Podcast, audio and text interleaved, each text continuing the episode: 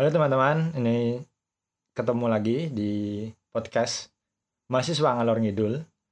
Ini saya lagi bersama teman saya ya ini. Nah, teman saya ini ntar memperkenalkan diri sendiri aja. Terus ini topik yang mau kita angkat itu eh, teman saya ini dulu ini teman SMK. Jadi saya itu backgroundnya SMK, jurusan Teknik Komputer Jaringan. Terus saya sekarang di Universitas Negeri Yogyakarta, jurusan manajemen. Tapi teman saya ini eh, masih sejalur, dia masih dia bekerja di eh, startup digital. Jadinya saya mau cari tahu pengalamannya, terus sudut pandangnya dan mungkin tips-tips yang bisa dia bagi untuk kita semua. Ya, boleh perkenalan? Gimana Mas Aga? Oke, halo. Perkenalkan. Halo. Waduh, formal banget. ya. Nama Iya, saya santai, santai aja. Bisa dipanggil Aga. Santai. Apa mana ya? Iya. Aku kamu juga boleh. Aku kamu juga boleh. Biar lebih.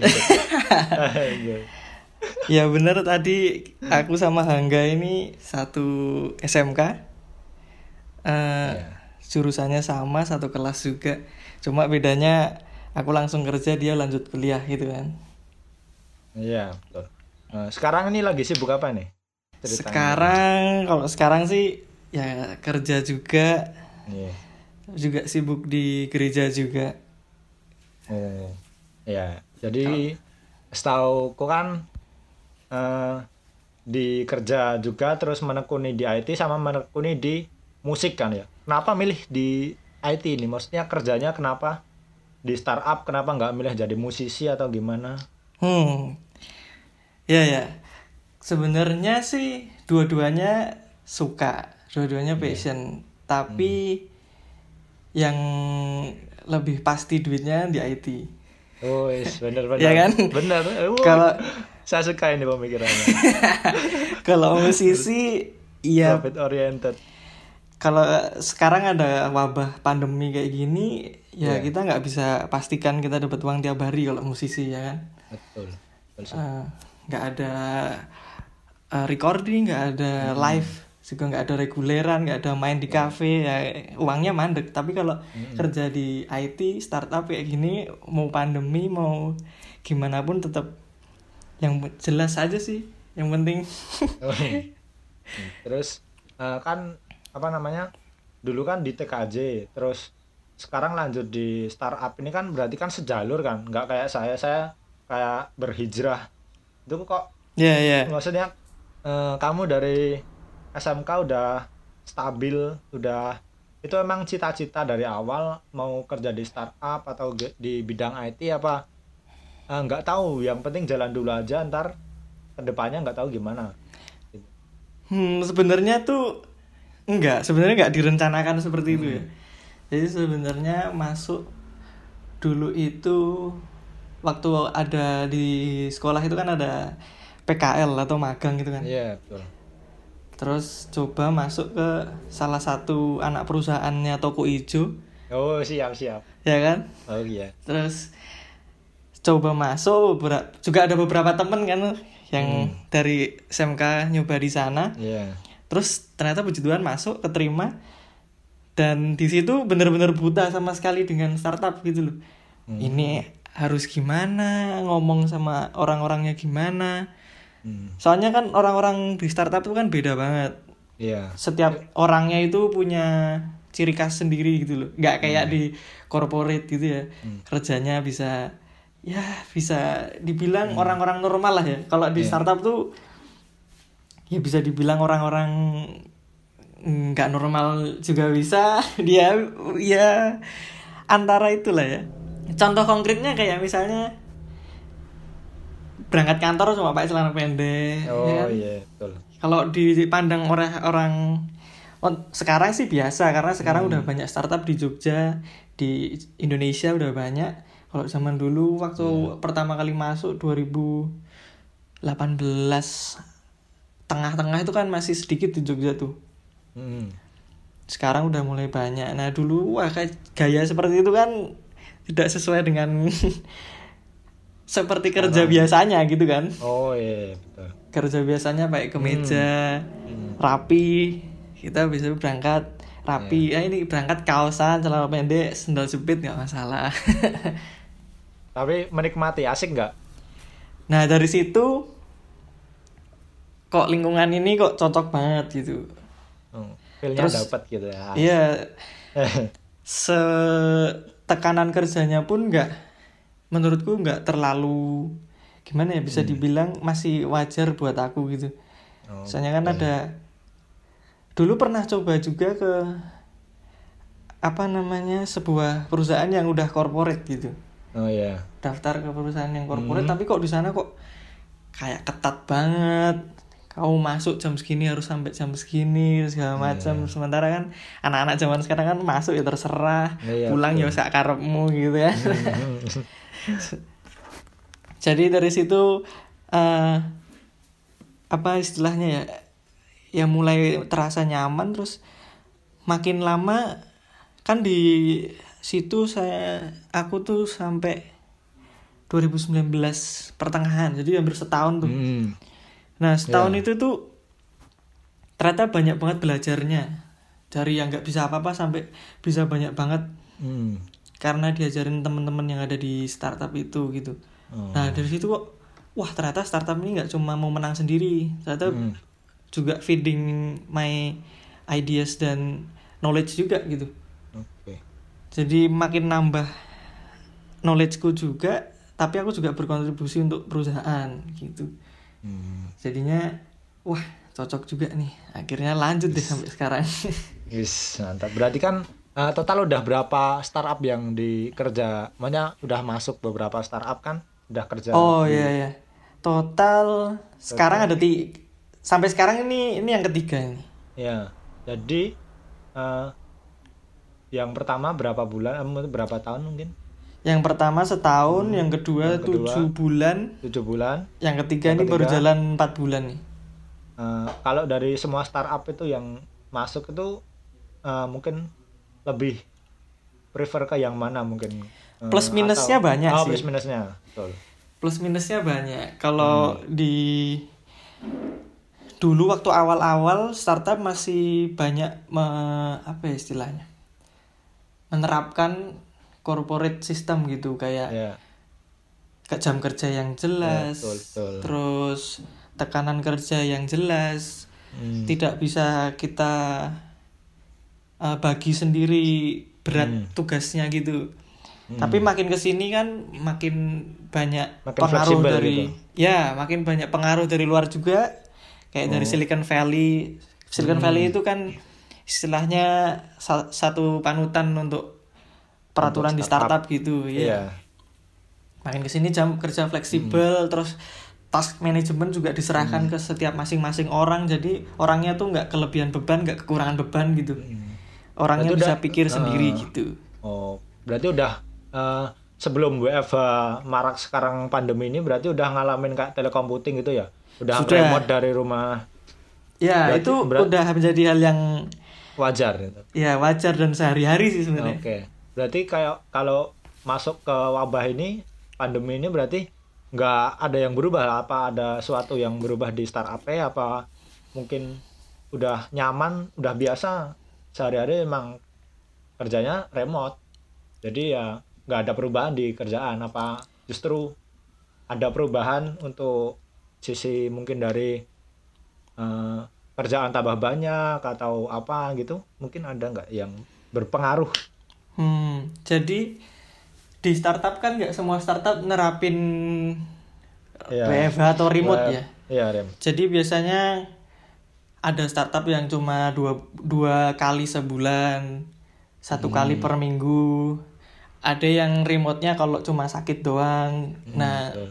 di tiga startup yang udah aku jalani ini, Hmm. sepengalamanku mereka semua remote-nya itu tak terbatas, cuma kalau kamu emang bener-bener mendesak aja. Jadi Oh, bener-bener oke. kamu nggak bisa ke kantor ya, Iya. ya udah kamu remote aja Ah. gitu. Jadi kalau masalah telecomputing jelas setiap hari walaupun kita di kantor pun Iya. karena kita startup di Jogja belum ada yang berdiri sendiri bener-bener startup eh, apa ya, mandiri di Jogja pasti punya cabang di Jakarta jadi telecommuting udah udah pasti Oh, berarti remote ke Jakarta gitu ya. Ya jadi sebenarnya Oh, oke. semua orang kalau sepengalamanku ya semua orang yang ada di Hmm. Jogja ini mereka cuma nge-remote yang ada di Jakarta gitu Oh, nge-remote kerjaan untuk perusahaan yang notabene headquarternya di Jakarta. Hmm. Kalau yang di Jakarta sih nggak nggak nggak banyak developernya. Mereka lebih kayak eh, atasan-atasan gitu, CEO, CTO dan apa ya vice president produk-produk gitu. Kalau misalnya produk, kalau Hmm. project ya vice president project dan kawan-kawannya. Oke. Terus eh, ini aku mau tanya nih, kan kita kan Ya. backgroundnya SMK kan, Mm-mm. backgroundnya SMK, terus di SMK juga jurusan udah dipelajarin, terus eh, dasar-dasarnya untuk pekerja mesti udah ada. Tapi di startup itu apakah kita eh, ngelanjutin yang emang udah ada dasarnya apa emang dari nol? Kamu nggak tahu apa-apa kan eh, bisa dibilang kamu basicnya kan web kan, web developer Yeah. kan, di web developer. Jadi di SMK kan udah diajarin eh, dasarnya di web. Terus kamu di pekerjaan itu apa ada apa ngelanjutin materinya atau eh, ngulangin dari awal atau gimana? Sebenarnya kalau menurutku sekolah itu cuma 20% dari apa yang aku pelajari. Hmm. Jadi 80%-nya itu harus self learning dan tanya-tanya sama orang-orang perusahaan. Sebenarnya benar deh Hmm. basicnya web development. Iya. Tapi di startup itu web developmentnya jauh lebih rumit daripada yang kita biasa di sekolah kan. Oh, Oke. Sekolah kita paling cuma buat hal-hal sederhana seperti Hmm. kita buat sistem gudang misalnya atau sistem Iya iya. iya. toko online gitu yang sederhana. Tapi kalau Iya. di startup kita ketemu banyak kasus yang lebih rumit, terus juga menyesuaikan dengan uh, request klien gitu. Misalnya request klien sekarang kan banyak mengandung machine learning ya, Betul. machine learning AI. AI. Jadi udah mulai berubah tuh yang dari awalnya cuma web development aja juga Jadi harus tahu ya. AI. Oke. Jadi harus tahu gimana sih Hmm. ngaplikasiinnya machine learning ke dan AI ke website tuh gimana Hmm. ke bahkan ke aplikasi mobile gimana kayak sekarang kan eh, saya aku di perusahaan tanda tangan digital awalnya Iya. kan tanda tangan semua basah ya Iya betul. pakai pulpen Mm-mm. tapi lama-kelamaan teknologi makin berkembang akhirnya startup ini buat revolusi kalau gimana tanda tangan ini bisa nggak pakai pulpen tapi tetap sah di dalam Ada- hukum Oh, ya kan? siap. Iya betul. Mm-mm. akhirnya mereka buat satu sistem yang pakai machine learning dan AI juga Iya. buat di membuat tanda tangan itu di kertas Mm-mm. PD yang berbentuk PDF bukan kertas itu ya PDF, PDF. kertas elektronik Ya. gitu tapi tetap, Tetap ada, ada- keabsahannya gitu Iya. Tetap ada eh, payung hukumnya berarti ya. betul tetap ada sudah terdaftar di Kominfo bah- Mm. bahkan ya sampai Mm. kalau orang lihat tanda tangan yang udah dipakai oleh startup Mm. ini tuh udah pasti valid gitu Berarti eh, bisa tak simpulin tuh eh, SMK tuh maksudnya sekolah pada umumnya tuh cuman ngajarin untuk kerangka berpikirnya untuk lanjut ke dunia kerja. Jadi 80% dari pekerjaan itu hanya 20% dari sekolah gitu ya. kalau pendapatku pribadi iya Eh, ya. juga nggak cuman sebenarnya nggak cuman kerangka berpikirnya Iya. tapi lebih banyak ke teamwork jelas Hmm, satu hmm, hmm, terus leadership hmm. jadi kalau orang-orang yang biasa punya pengalaman di SMP SMK leadershipnya bagus Hmm. Di perusahaan tuh biasanya leadershipnya kepake gitu. Oh. karena perusahaan tuh selalu lihat track recordmu di sekolah dulu gimana. Kalau kamu mau naik jabatan misalnya dari staff jadi manager atau jadi lead Hmm. mesti ditanya yang pertama dulu di sekolah pernah jadi pemimpin apa atau pernah punya jabatan leadership apa di sekolah? Gitu. Berarti Kak, pengalaman organisasi itu penting banget berarti ya. penting penting. Oke. Banyak orang kan nggak sadar kalau itu Iya. penting kayak meremehkan Mm. wah ini kita bisa sekolah doang sekolah pulang gitu kan istilahnya Iya. kalau kuliah kan kuliah pulang Ya, gitu kan Kupu-kupu. ya tapi Terus? memang penting banget sih Ah, soalnya hmm, koneksi juga didapat banyak dari situ Tadi. Terus ya, intinya nih mau tanya, kalau menurutmu sendiri pribadi tuh pendidikan itu penting nggak sih? Kalau kamu mau kerja di startup atau ke dunia teknologi ini, apa Nah, bisa ini belajar sendiri? yang ini dimaksud- pribadi aja. yang dimaksud pendidikan nih apa dulu kalau Pendidikan formal, maksudnya SMK, Oke. SMA, kuliah, itu pribadi aja nggak ada perdebatan di sini. kalau opini. menurut pribadi sih pendapat Ya. pribadi nggak penting sih menurut nggak penting. Tapi yang penting penting sih. kita bisa belajar sendiri tapi secara konsisten, secara utuh ya maksudnya kita tahu kerangka Iya, berpikirnya, kita tahu organisasinya, kita tahu bagaimana cara mengaplikasikannya begitu ya. ya Apa jadi kalau di startup itu Hmm. istilahnya dia nggak mau terima orang yang bisa tapi yang mau belajar Oke. jadi kalau banyak orang yang bisa Mm-mm. tapi kan banyak orang juga yang nggak mau belajar Betul. jadi dia bisa tapi nggak mau belajar. Nah itu malah jarang diambil startup. Mm-mm. dia biasanya keterima di corporate lebih banyak. Soalnya udah settle pekerjaannya nggak Iya. akan ganti gitu-gitu aja kan. Tapi kalau di startup butuh satu perkembangan yang pesat dan kamu harus dituntut untuk itu gitu. Tiga bulan kamu nggak ada progres sesuatu yang kamu pelajari baru Iya. Bisa banyak resikonya gitu entah potong gaji entah ya segala macam ya walaupun saat ini startup startup di Jogja lebih lunak ya daripada yang di Jakarta Iya pasti. karena di Jogja kan tahu sendiri fe- apa namanya kecepatan kerjanya lebih lambat daripada Lebih orang lambat. Jakarta Mm-mm. gajinya juga jauh beda kan kalau di Jakarta Oh, iyalah. bisa dua sampai tiga kali lipat jadi kalau Jakarta satu orang di sini bisa dapat tiga orang gitu Oh, iya soalnya eh, benar-benar sih. Eh, emang dapat berapa? Iya. kalau range-nya di Eh, kota Jogja tuh masih ya nggak bisa dibilang kecil juga ya untuk Iya. Jogja tiga kali sampai empat kali UMR tuh udah standar bawah enam loh. ya Lumayan sekitar sekitar segitulah Oh, tapi kalau oke.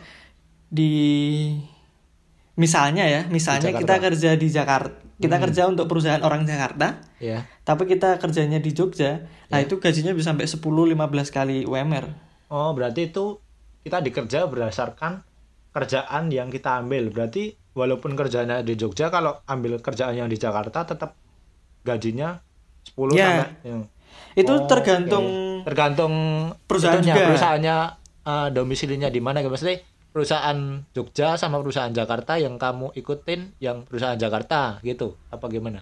misalnya gini saat tak kasih satu contoh saya toko hijau tuh toko hijau Ya, ada toko berpusat hijau. di Jakarta kan betul.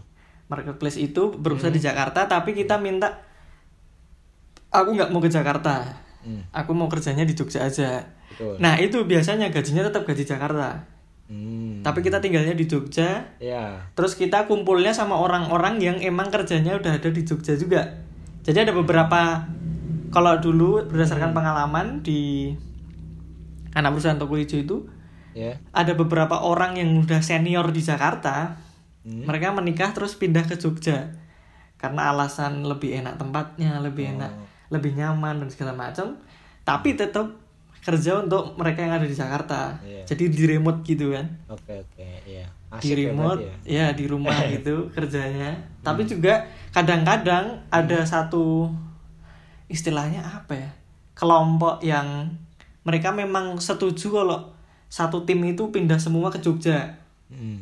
kayak yang di toko hijau ini tim Androidnya itu semua pindah ke Jogja Tapi itu tetap digaji Jakarta. gaji Jakarta tetap Oh. gaji Jakarta Berarti tergantung kita tuh kerjaannya di perusahaan yang eh, tempatnya di mana ya maksudnya.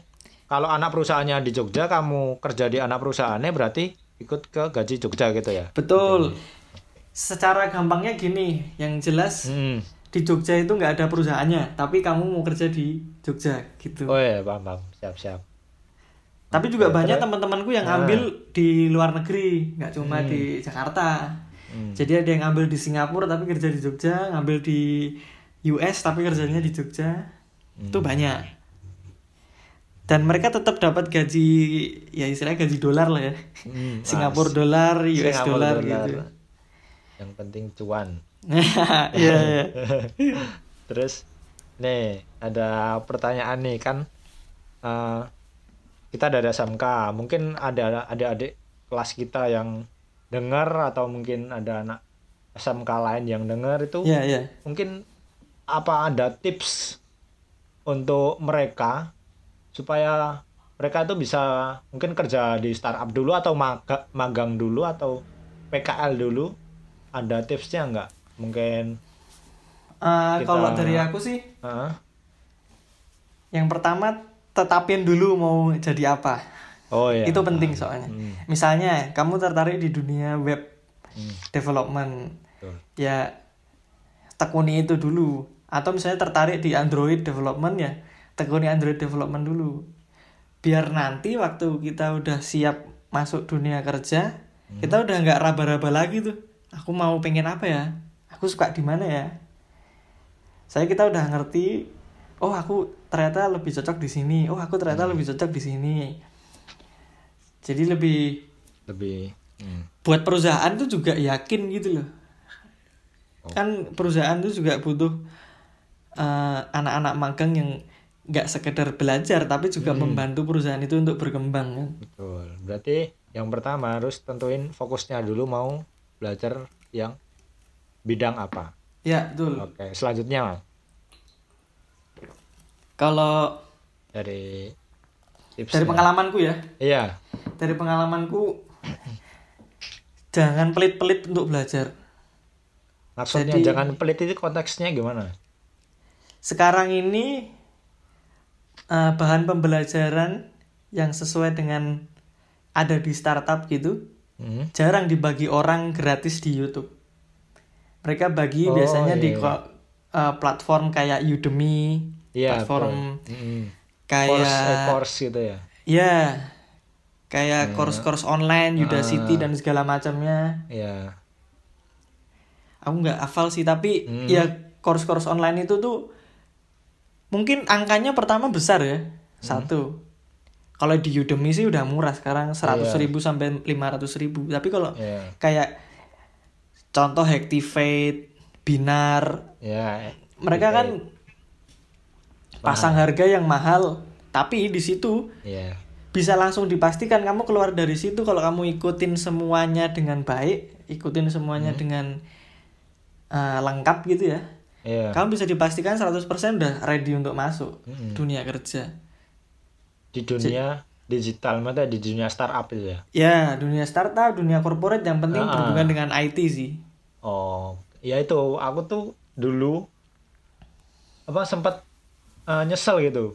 Aku tahu Eh. ada e-course, ada kayak Udemy, kayak X 8, maksudnya yang eh, course-course online itu atau mungkin yang kayak iya.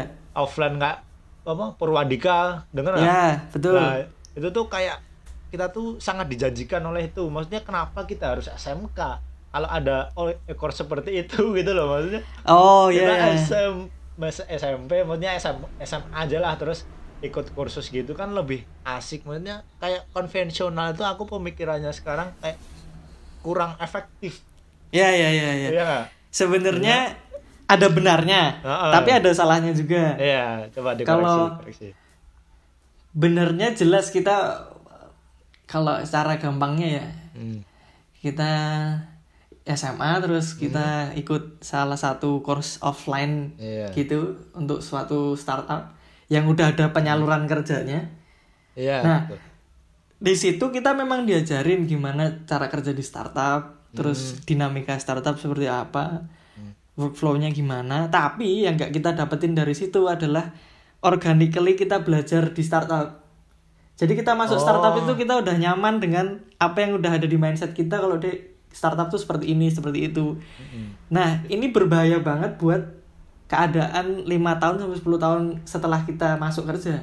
Oke, paham berarti. Jadi kita nggak punya Ah. apa yang disebut EQ ya, Iya. emotional ah, itu Ah. pokoknya kita nggak punya itu untuk mencegah Ya. Jadi misalnya seperti ini. Ada kita masuk di satu startup.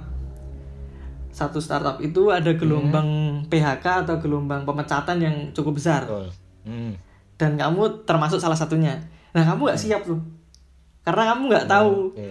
kalau kamu udah ikut di course offline seperti itu kan udah ada penempatan kerjanya, udah ada Betul. istilahnya apa ya penyaluran, nah, penyaluran Hmm. pekerjaan. Hmm. Waktu kamu disalurin kan kamu nggak ada effort sama sekali untuk bikin CV, Oh, iya, iya, Interview. benar, benar. Ah, ah, masuk. mungkin interview ada, interview interview Ah. user, interview dengan HR ada, tapi kayak Hmm.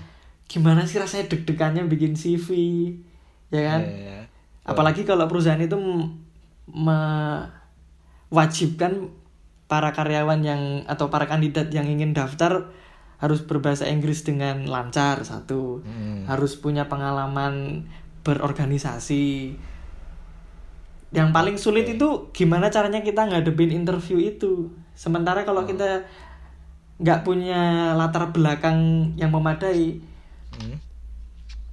Misalnya seperti Purwadi, ya sebut aja Purwadika Iya. dengan 8 bulan atau enam bulan sampai 8 bulan kamu uh, sekolah kursus itu Hmm. itu masih terlalu sedikit gitu loh kamu Oh, iya, nggak paham, punya paham. pengalaman hidup yang cukup untuk kamu bisa ngomong ke atau meyakinkan HR startup gitu ya tergantung juga sih kalau kamu memang udah lama hidupnya ya kan umurnya juga udah dewasa tapi ikut itu ya bisa itu menjamin tapi kalau kita sebagai anak-anak ya baru lulus SMA langsung masuk kayak gitu menurutku ya menurutku Hmm. menurut pemandanganku masih kurang sih tapi kalau di SMK itu kedukung banget Oke. di SMK kan kita diajarin banyak hal lah nggak cuma Ah. teknis gitu Hmm. bahkan pengalaman-pengalaman bersama guru dan teman itu kan sangat penting sebenarnya Oh. Berarti eh, bisa tak simpulin itu ada plus minusnya masing-masing. Jadi kalau Betul. kalau SMK itu kita lebih eh, siap dalam kita lebih tahu pengalamannya lebih banyak, terus kita lebih struggle, experience-nya lebih banyak. Jadi Betul. kita lebih lebih siap eh, kalau ada suatu kejadian yang kita alami di sta- suatu Ya. startup itu. bener jadi istilah wong Jawa boleh bakoh lah ya Oh, siap betul. ya kan Luwih kokoh pondasine. iya Oh, betul. Oke, ber- berarti pemikiran saya salah, tapi saya tetap menyesal ini, nggak ikut e-course eh, online itu kan, maksudnya kan, walaupun saya di SMK, saya ikut e-course online kan lebih mateng gitu loh. Soalnya saya sampai sekarang nggak paham-paham ini coding ini. soalnya itu ya, itu keba- balik lagi ke orangnya sih kalau orangnya Anjir. Maksudnya- Goblok juga goblok. Bukan, bukan. Kalau- orangnya emang nggak nggak suka terus sudah berapa kali kok nggak bisa Ah. masuk gitu Heeh. ya berarti kan di situ emang bukan bidangnya Oh iya benar. sementara kalau misalnya nih aku belajar musik Mm-mm. terus ternyata aku punya timeline 1 sampai dua minggu aku bisa belajar satu lagu gitu Mm. tapi kan ada orang-orang yang punya timeline 1 sampai 2 tahun baru bisa belajar satu lagu ya kan sih. Nah itu tergantung lagi semua itu punya waktunya masing-masing. Jadi kita nggak bisa bandingin. Oh aku kok ternyata temanku kok bisa masuk di startup dengan gaji segitu ya. Sementara aku kok nggak bisa. Sem- semua itu punya waktu masing-masing. Kalau kita emang pun udah ditetapkan untuk ditakdirkan untuk dapat segitu, Iya ya kita sih. pasti dapat segitu. Oh iya benar. Aku dapat quote bagus banget dulu dari bosku. Kalau misalnya gajimu 5 juta, tapi kemampuanmu itu bisa dibayar 10 juta. 5 juta selanjutnya itu diberikan via atau diberikan Tuhan lewat jalan lain. Mungkin ada orang ngasih kita, mungkin kita dapat suatu penghargaan, mungkin kita dapat suatu oleh-oleh dan segala macam. Oh iya. Semuanya iya, tetap benar, benar. Benar. Sesuai porsinya sih kalau Mm-mm kata sih. bosku dulu gitu. Yang penting kita mengeluarkan apa yang maksimal yang kita punya. Betul, yang penting itu. Oke, berarti eh, disimpulin kan tipsnya ada tentuin fokus dulu, terus ikut kayak course online itu, maksudnya pelatihan online, terus mungkin ada lagi tips-tips untuk adik-adik kelas kita setelah itu.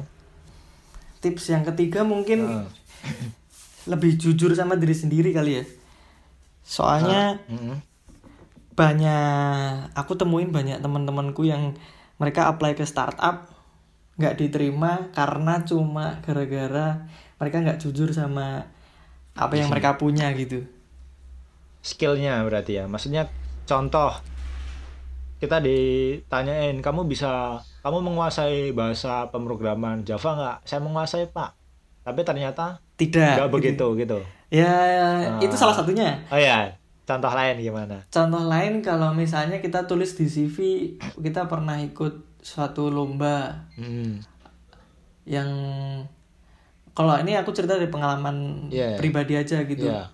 walk the talk aja asik dari pengalaman pribadi saya aku pernah menang satu lomba gitu kan Hmm. nah di sana itu ditanyain di lomba itu ngapain sementara kalau kita misalnya contoh aja kita bohong gitu untuk salah satu section di CV kita begitu kita ditanyain kita nggak bisa jawab semaksimal mungkin gitu Yes. kita mau jawab kita kelihatan muter-muternya kita kelihatan bohongnya Hmm. Nah dari situ perusahaan kan udah tahu biasanya. Biasanya kalau di perusahaan nggak semua perusahaan punya psikolog ya, tapi Hmm. ada perusahaan-perusahaan yang punya psikolog saat interview ya ada psikolognya gitu. Dia bisa ngerti kamu bohong apa enggak. Dia bisa ngerti oh kamu tuh jawab ini sedang gelisah apa gimana. Itu semuanya kelihatan sih sebenarnya. Hmm. jadi cari dulu kamu tuh sebenarnya siapa dan waktu biar kalau ditanyain waktu interview tuh nggak jawabnya ngasal Ya, terus nggak berarah gitu. Yang penting jujur pada diri sendiri ya karena banyak banget yang nggak jujur sama diri sendiri mereka Hmm, taruh sih. di CV apa mereka pertaruhkan ya maksudnya eh, Iya, taruh iya. dulu aja lah besok Betul. juga bisa gitu tapi Iya. ya itu kan eh, gimana ya pertanggungjawaban berarti ya bener jadi banyak orang yang taruh di CV wah gokil semua bahasa pemrograman bisa contoh Iya. gitu ya tapi ternyata dia cuma kuasai HTML CSS JavaScript gitu Iya. contoh ya iya HTML HTML sama CSS bahasa pemrograman bukan kak? Anjir. dibilang bahasa pemrograman bahasa pemrograman juga sih oh sebenarnya iya sih. Benar benar. karena kan HTML kan kepanjangannya L-nya aja language kan? Oh benar benar. Aduh kalah. Bahasa berarti. Iya benar. Iya. nah terus tapi ha, kelanjutannya dari situ waktu kita ditanyain macem-macem sama interviewer hmm, kita nggak bisa jawab apa-apa. Ya jawab tapi jawabnya ngasal dan tidak berarah kan? Iya betul betul. Interviewer juga tahu wah ini Hmm. entah bohong entah sedang kesambet apa kan? Dia nggak tahu. Berarti lebih baik mungkin kita kita punya skill sedikit dan kita Benar. jujur pada itu daripada Benar. kita punya apa mengeluarkan hal yang tidak pasti. Maksudnya kita baru belajar sedikit tapi kita berani untuk menuliskan pada CV gitu ya ya ya bener jadi Nah. dari pengalaman pribadiku gini aku nggak bisa banyak untuk masuk perusahaan yang baru aku masukin ini startup ini tesnya aja susah banget harus buat seperti tanda Apa ya, tangan contohnya? digital yang valid gitu Mm-mm. sementara kan bener-bener nol besar aku oh oke saat pretest dijalankan Hmm. ya nggak nggak selesai Mm-mm. Tapi balik lagi ke kata-kataku tadi perusahaan startup tuh jarang terima yang bisa tapi mau yang mau belajar. Yang mau belajar oke. Iya. Berat- eh, berarti kalau untuk mengetahui kamu itu mau belajar itu dari mana? Dari wawancara interview atau mungkin dari kan ada ada tes tertulisnya atau tes prakteknya kan? Sebenarnya kalau bisa tahu kita mau belajar itu Mm-mm. nanti biasanya di perusahaan kan ada istilahnya probation Hmm. atau training gitu Training, selama tiga iya. bulan. Nah di Ah. situ tuh kita dicekoin banyak pembelajaran. Mm-mm. Kalau kita bisa selesaiin, ya jelas kita emang orang pembelajar gitu kan. Tapi kalau oke kita dikasih suruh belajar aja, ah, apaan sih ini aku kerja kok malah belajar, malah justru belajar dibayar tuh enak iya sih benar ya kan Benar. sebenarnya. Tapi banyak orang yang berpandangan, aku kerja di startup setiga bulan cuma suruh pindah-pindah data, cuma suruh pelajari flow. Nah justru kalau kamu lakukan di situ dengan yang terbaik, Iya. kamu bisa laporin flow apa aja yang salah, bisa laporin flow apa aja yang benar dan harus diperbaiki atau harus diimprove. Perusahaan akan lebih buka mata soal kamu gitu loh. oh berarti jangan anggap remeh hal yang kecil ya maksudnya ya kita tuh harus semaksimal mungkin walaupun kita dikasih kerjaan kecil ya tetap dikerjain semaksimal mungkin nggak betul nggak, heeh, nggak. Ya nggak benar banget bener itu lah. setuju kalau itu. Hmm. jadi apa pun yang kamu lakukan ya lakukanlah yang terbaik gitu. Siap. Kalau kata film NKCTHI waktu anti spoiler ya nih. Ya aduh siap. Cuma dibilang aja kalau Eh. probation atau masa training itu bukan tempat kamu unjuk diri. Oh, iya. Tapi tempat kamu untuk belajar. Belajar. Saya ingat itu yang itu kan yang gondrong itu kan. Waduh udah nanti nanti spoiler loh. Oke. Terus mungkin eh, tipsnya cukup atau ada lagi? Cukup sih. cukup. Atau mau ada yang ditanyain lagi? Bisa. Eh, oke. Kalau menurutku sih cukup itu. Hmm, berarti tak simpulin ya tadi tipsnya ada eh, empat apa tiga? Ya empat ya ya Tiga, tiga. tiga tentuin fokus terus belajar pada kayak course-course dari nomor dua disimpulin aja belajar Oh, iya, mandiri gitu. Oh ya belajar mandiri. Self learning Ah, ah, yang ketiga jujur pada diri sendiri ya. Ya betul. Oke siap. Mungkin cukup eh, ngobrol-ngobrol kita ini udah 30 menit ini. Iya. 40 35 Eh, nggak kerasa ya. Nggak kerasa ternyata. Mantap sekali. Ini banyak sekali ilmu yang saya dapat sudut pandang. Sebenarnya saya pengen ini dulu tuh ngelanjutin tapi ya itu mungkin eh, saya lebih tertarik ke itu yang bidang saya sekarang jadinya nggak lanjut. Jadi eh, sukses untuk kerjanya. Wah thank you thank you. Wih, siap. Thank you. Nah, itu kan udah itu kan sukses kan sekarang. Ya Wah. tambah sukses lagi ya on the way on the Ah, way udah dua digit dua digit itu harus sukses lagi tiga digit empat Waduh, digit. Aduh, tiga digit cuma bisa diperoleh sama menteri-menteri kalau itu. Tapi mau nambahin sedikit, nggak Ah, menutup boleh, kemungkinan jurusan-jurusan yang non IT Hmm? tetap bisa masuk ke dunia startup. Oh, Kayak Berarti? misalnya manajemen gitu hmm, yang bisa dicontohin. ya. Dia bisa masuk ke kalau misalnya kamu manajemen condong ke lebih suka ke bisnis ya bisnis manajemennya bisa kamu handle juga di startup. Oh, Jadi nggak menutup kemungkinan startup itu harus orang IT, harus Berarti orang nggak nggak nggak semua di teknis gitu ya. Tetap Iya. ada bagian kayak kayak misal accountingnya juga tetap ada gitu ya. tetap ada ya seperti layaknya perusahaan biasa. Perusahaan Soalnya kan banyak orang mindsetnya wah kalau mau masuk startup tuh gue harus Teknis. pakai pinter matematika lah Harus Ya. pakai kacamata anjir. biar kelihatan nerd ya Eh, biar kelihatan Harus- pinter harus- harus harus harus bisa coding Hmm. sementara yang dibutuhin startup nggak Banyak. cuma itu itu cuma bagian ya bisa dibilang satu bagian yang lain dari Oh. startup. Ada banyak gitu Hmm. kayak misalnya sekarang ini lagi ngetren banget namanya data scientist dan data engineer Ah iya betul. dua-duanya itu bukan ini. orang coding sama sekali dua-duanya itu orang matematika Iya sih, analisis data ya berarti. Iya, dua-duanya tuh orang statistik, dua-duanya orang ya lulusan matematika, tapi mereka belajar coding supaya bisa masuk ke dunia startup. Oke, berarti saya masih berpeluang untuk masuk lagi ke jalur. Masih, masih, Oh, iya. masih banyak. Ah, masih besar peluangnya. Eh, siap, mungkin saya besok bisa kerja di startup atau saya buat startup mungkin. Asik. Saya teman-temanku yang Heeh. sekarang jadi kolega kerja sama bareng, Hmm. latar belakangnya banyak yang nggak dari IT. Hmm. Anak-anak teknik mesin tapi bisa ngoding, Mm-mm. anak-anak coding tapi lebih pintar di. Bisnisnya lebih Oh, pintar iya. di sistem analisnya Hmm. jadi nggak menutup kemungkinan juga sih semua bisa masuk teman Oke. Kalau cita-cita mau maksudnya next ke depannya eh, karirnya mau lanjut ke mungkin jadi manajer atau mungkin mau usaha, usaha mungkin bagian digital, kamu mau buat startup mungkin atau gimana? Kalau nextnya untuk Hah? 3 sampai lima tahun ke depan lebih fokus self learning sih kalau aku Hmm. karena aku masih muda banget Iya. Sementara teman-temanku yang ada di startup itu 5 sampai 10 tahun di atasku. Jadi kalau aku masuk startup tuh pasti dapat predikat karyawan termuda. Oh. Udah Mantap, tiga kali ini dapat karyawan termuda. Jadi Heeh. menurutku masih terlalu banyak yang harus dipelajari dan masih kurang juga. Jadi aku tetap langganan course di Udemy, tetap belajar sendiri karena nggak menutup kemungkinan kalau di startup itu kan kita dievaluasinya per 3 sampai 6 bulan ya. Jadi Hmm.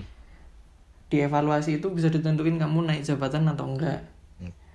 Bisa bisa naik jabatan, terus bisa naik bahkan bisa dapat promosi yang lompat-lompat gitu. Kayak temanku dari sebenarnya cuma QA atau project manager bisa dibilang, tapi dia bisa langsung lompat ke CTO, CIO gitu. Oh. Karena memang Jauh udah ya? mumpuni dan Ah. dia pembelajaran pribadinya atau belajar mandirinya tuh kuat Hmm. banget. Oke, berarti eh, secara nggak langsung yang dipentingin dari startup itu lebih ke skillnya ya. Maksudnya ketika kamu udah mumpuni, walaupun ijazahmu masih kayak apa masih SMA mungkin, Ya, tapi ya. kamu tetap bisa ke posisi yang atas ya. Sebenarnya sekarang startup sama corpor- corporate udah mulai kebuka untuk SMK. Iya sih. Oh iya, benar-benar. Mereka udah lebih buka mata lah untuk SMK Hmm, karena hmm. ya kayak orang-orang di atas kita, kayak kelas kita kan banyak yang udah di startup dan corporate yang udah sukses juga sampai bahkan kalau tahu ada tiga tiga sampai empat tahun di atas kita itu dia udah jadi CEO bahkan Hmm. udah jadi CIO juga bahkan Si, karena CEO di ada di perusahaan di luar negeri tapi Oh ya. eh. Bisa. ya. sebenarnya dia co-founder gitu Hmm, hmm, hmm. terus ada yang udah jadi manajer tingkat atas Hmm. semuanya tuh balik lagi ke orangnya sih Iya, berarti bisa disimpulin tuh semua yang penting usahanya dulu terus jangan berpikir kamu lulusan SMK, kamu lulusan Ya, apa betul. yang penting kamu eh, belajar terus terus berusaha yang penting kamu fokus apa yang kamu mau capai berarti ya. yes itu betul sekali Sip. Oke. Mungkin udah nih udah ini. Tapi sebenarnya mau banyak ini kalau mau saya tanyain sampai besok pagi mungkin. waduh mau Nggak cukup nanti masuk ke iya platform podcast. digitalnya Iya. oke udah ya mungkin ya. Oke Oke. terima kasih. Siap terima kasih juga udah diundang Mas ke sini. Aga ya terima kasih untuk jadi bintang tamu pertama saya ini. Maaf saya masih tanyanya interview mungkin ngobrolnya belepotan. Nggak masalah. kita Jadi- sama-sama belajar. Iya betul. Ya, yang sama-sama penting kan belajar. belajar yes. terus berusaha. Siap. Mungkin ini bisa berma- bermanfaat bagi teman-teman yang mendengarkan ada Betul. kita di SMK atau mungkin yang lagi merasa salah jurusan mungkin. Nah, Ah, itu juga bisa tuh. Bisa kan? Iya.